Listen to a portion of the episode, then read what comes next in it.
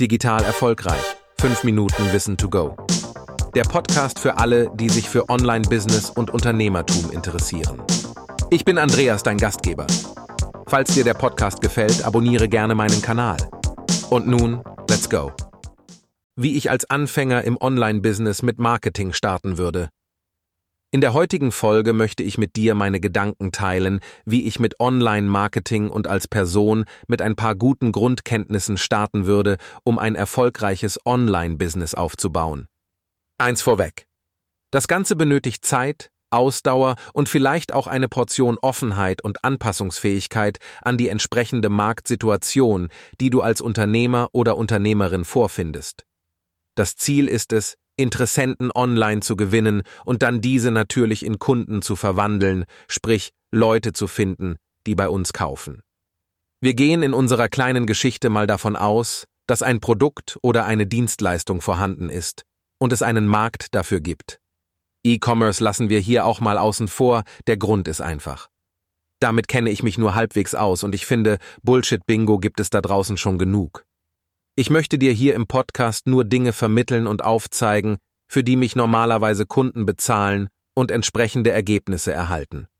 Online-Marketing ist ein breites Feld und niemand kann alles perfekt. Ich bin zum Beispiel ein sehr schlechter Webdesigner. Daher biete ich sowas auch nicht an. Aber zurück zum Thema, unserer Herausforderung. Das beste Produkt bringt nichts, wenn es niemand kennt. Ich denke, da stimmst du mir zu, oder? Unsere Mission lautet deswegen: Sichtbarkeit und Vertrauen schaffen. Aber wie starten? Der Markt ist in einer rasanten Entwicklung und die Wege, wie jemand eine Kaufentscheidung trifft, hat sich zu früher doch stark verändert. Wir haben die Möglichkeiten, direkt zu googeln, Preise zu vergleichen oder Bewertungen über das Produkt zu suchen. Der nächste Klick zum Angebot vom Mitbewerb ist auch nur wenige Sekunden entfernt. Allgemein kaufen wir heute anders ein.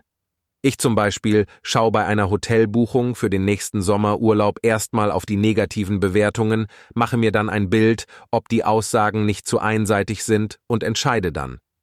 Grundsätzlich kaufe ich keine Produkte unter einer 4-Sterne-Bewertung.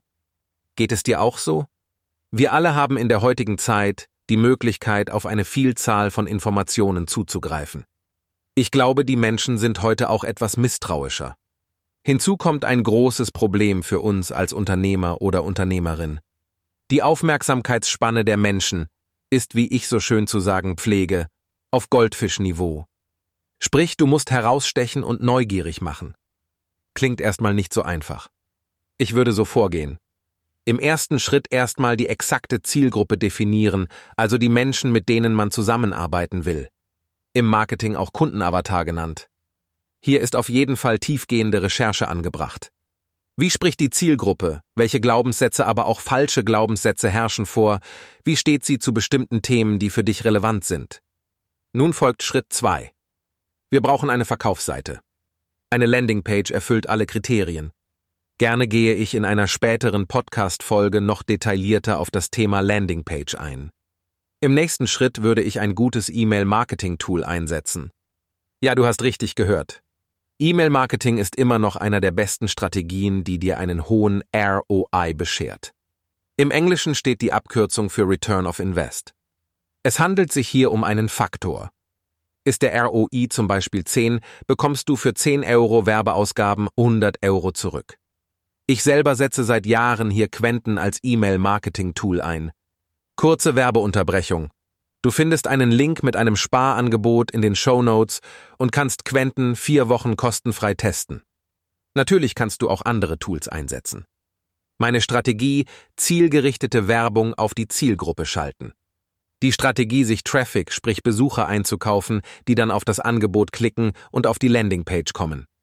Hier empfehle ich dann aber nicht den direkten Verkauf, sondern unser Ziel ist es erstmal, die Kontaktdaten der Besucher zu bekommen. Das geht zum Beispiel über ein Geschenk.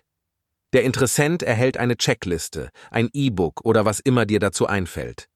Hauptsache, es ist relevant und bietet einen Mehrwert. Im Gegenzug erhalten wir die Kontaktdaten. Vorname und E-Mail-Adresse sind erstmal völlig ausreichend. Schritt für Schritt bauen wir uns so eine E-Mail-Liste auf und nutzen die Möglichkeiten, über spätere E-Mail-Kampagnen unser Produkt oder Dienstleistung zu verkaufen und, was sehr wichtig ist, Vertrauen aufzubauen.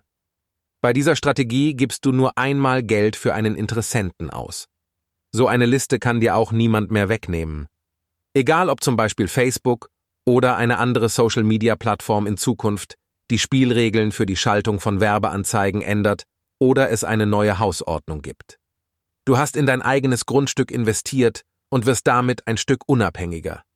Über eine E-Mail-Liste mit relevanten Adressen kannst du später auch andere Produkte verkaufen. So, lieber Podcast-Hörer oder Hörerin, das war es erstmal für heute. Teil 2 folgt in den nächsten Tagen. Ich hoffe, dir hat diese Folge gefallen und du konntest etwas für dich mitnehmen, dann abonniere gerne meinen Kanal, damit du keine neuen Inhalte verpasst. Ich würde mich freuen, dich in der nächsten Folge wieder begrüßen zu dürfen. Jetzt noch viel Spaß, wo immer du gerade bist und bei allem, was du gerade machst.